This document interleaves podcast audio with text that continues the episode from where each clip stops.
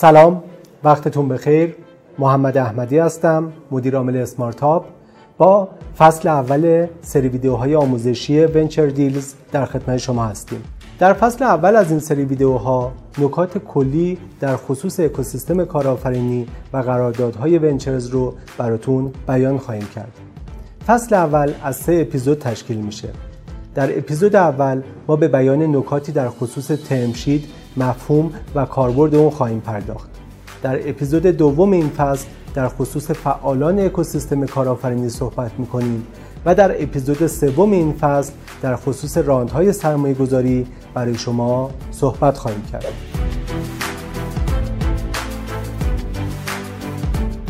قبل از اینکه در خصوص ترمشید بخوام برای شما صحبت کنم اجازه می‌خوام که مقدمه بسیار کوتاه در خصوص صنعت ویسی براتون بیان کنم.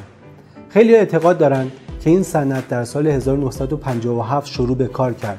یکی از اولین قراردادهایی که در صنعت ویسی منعقد شد مربوط به سرمایه گذاری 70 هزار دلاری شرکت ایرندی در شرکت دی بود. شرکت دی در سال 1968 IPO شد و ارزش سرمایه گذاری ایارندی رو به 5000 برابر مقدار اولیه رسوند. این مطلب باعث شد که علاقه خیلی ها توجه خیلی ها به صنعت ویسی جذب بشه. این علاقه روزافزون بود. هیچگاه از اون کم نشد و سالهای سال سرمایه گذاری ها بازده ها در این صنعت بیشتر و بیشتر شدند. بحران 2001 در آمریکا توقفی بر این سرمایه گذاری ها به صورت کوتاه مدت ایجاد کرد. اما بعد از اون شرکت های آیتی که در این صنعت بسیار در واقع ثروت کسب کرده بودند این اینوستمنت ها این سرمایه گذاری ها رو با قدرت بسیار بیشتر ادامه دادند.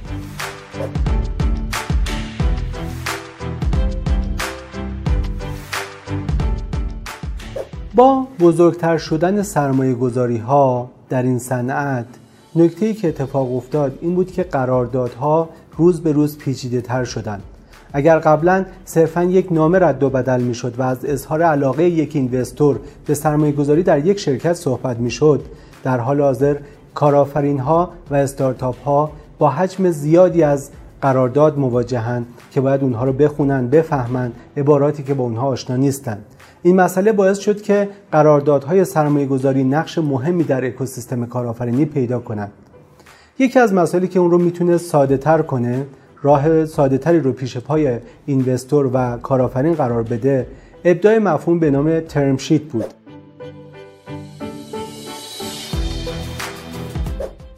اما ترم شیت به چه معناست؟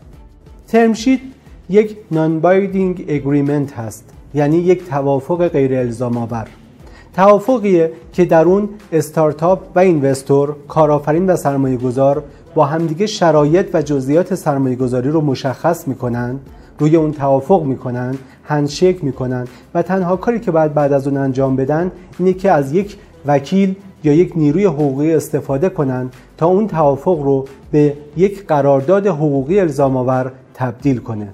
بنابراین اون چیزی که در نهایت کارآفرین ها باید یاد بگیرن این هست که نکات مهم ترمشیت چیه. اگه اونها بتونن ترمشیت خوبی رو با یک ویسی داشته باشن می‌تونیم بگیم که عملا عمده راه رو طی کردن و کافیه که فقط یک حقوقدان یک وکیل بتونه برای اونها قرارداد رو به خوبی ترجمه کنه. ترمشیت جزئیات زیادی داره و نکاتی که در اون بیان میشه اهمیت زیادی خواهند داشت. بنابراین زمان زیادی رو باید صرف این کنه یک VC و یک کارآفرین که یاد بگیرن term sheet و اجزای اون چه کاربرد و چه اهمیتی دارن. تمرکز ما در این سری ویدیوهای آموزشی بر مفهوم term sheet خواهد بود. بنابراین به کرات و با جزئیات زیاد در خصوص اجزای term sheet با شما صحبت خواهیم کرد. اما اون چیزی که قصد دارم در این اپیزود از فصل اول برای شما بگم یک big picture یک تصویر کلان از مفهوم و کارکرد ترمشیت هست. این مفهوم کلان این تصویر کلی به من کمک می‌کنه که اجزای ترمشیت رو بهتر بفهمم. بهتر بتونم اجزای این پازل رو کنار همدیگه بگذارم و درک بهتر و کلیتری از مفهوم ترمشیت داشته باشم.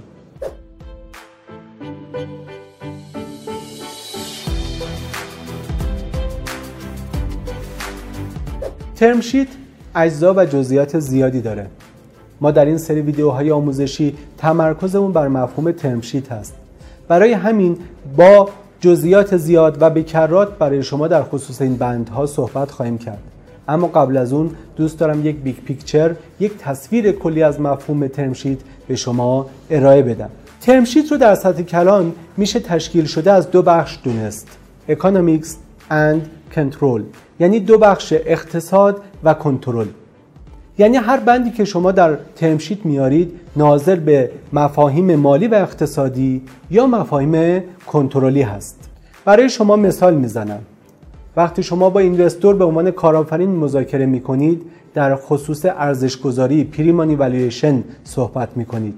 پریمانی والویشن یکی از مهمترین اجزای term sheet هست و ناظر به مفهوم economics یعنی شما دارید در خصوص اقتصاد و مالی deal تون صحبت می‌کنید. اما هنگامی که شما با investor در خصوص عضویت در هیئت مدیره حق امضای دوم صحبت می کنید اینها مفاهیمی هستند که به کنترل مربوطن دارن میزان کنترل investor روی کسب و کار رو مشخص می‌کنن. مطمئنا کنترل در نهایت ترجمه مالی خواهد داشت. اما تفکیک مباحث به دو بحث مالی و کنترل به شما کمک می‌کنه که در نهایت term sheet معقولتری داشته باشید. بسیاری از کارآفرین ها به اشتباه صرفا روی economics deal تمرکز می‌کنن این باعث میشه اونها از مفاهیم کنترل غافل بشن و در نهایت deal ی دارن که به نظر خودشون بسیار جذاب هست چون ارزش گذاری بالایی داره. ولی چون عملا هیچ کنترلی روی کسب و کار ندارن میشه گفت که deal بسیار به ضرر اونها تمام خواهد شد.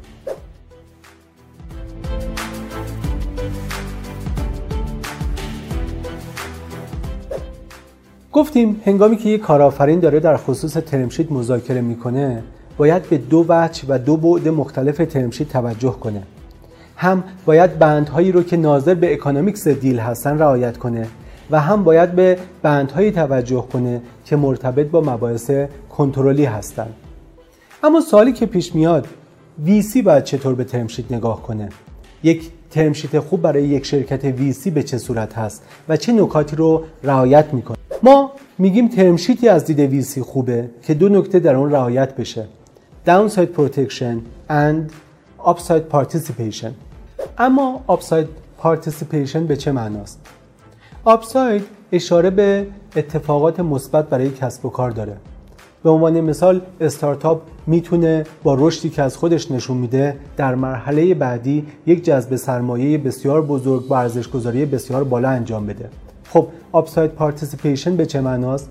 به این معناست که VC برای خودش در term sheet بندهایی رو دیده که این فرصت رو به اون میده که بتونه در این فرصت در این آپساید شرکت کنه. به عنوان مثال right of first refusal یعنی حق رجحان سرمایه گذاری به این معناست که من ویسی اگر این حق رو داشته باشم اجازه دارم در راند بعدی سرمایه گذاری قبل از هر کسی به عنوان سرمایه گذار در این شرکت رو به رشد سرمایه گذاری کنم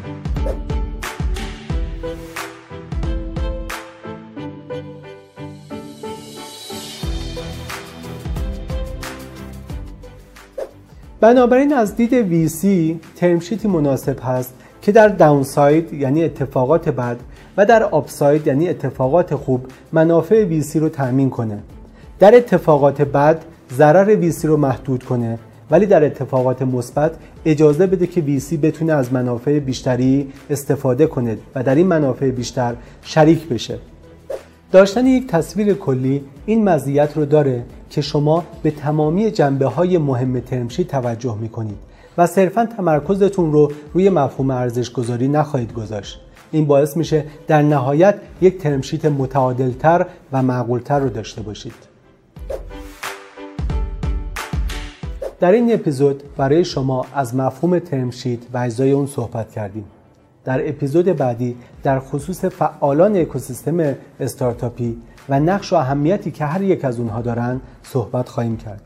با ما همراه باشید.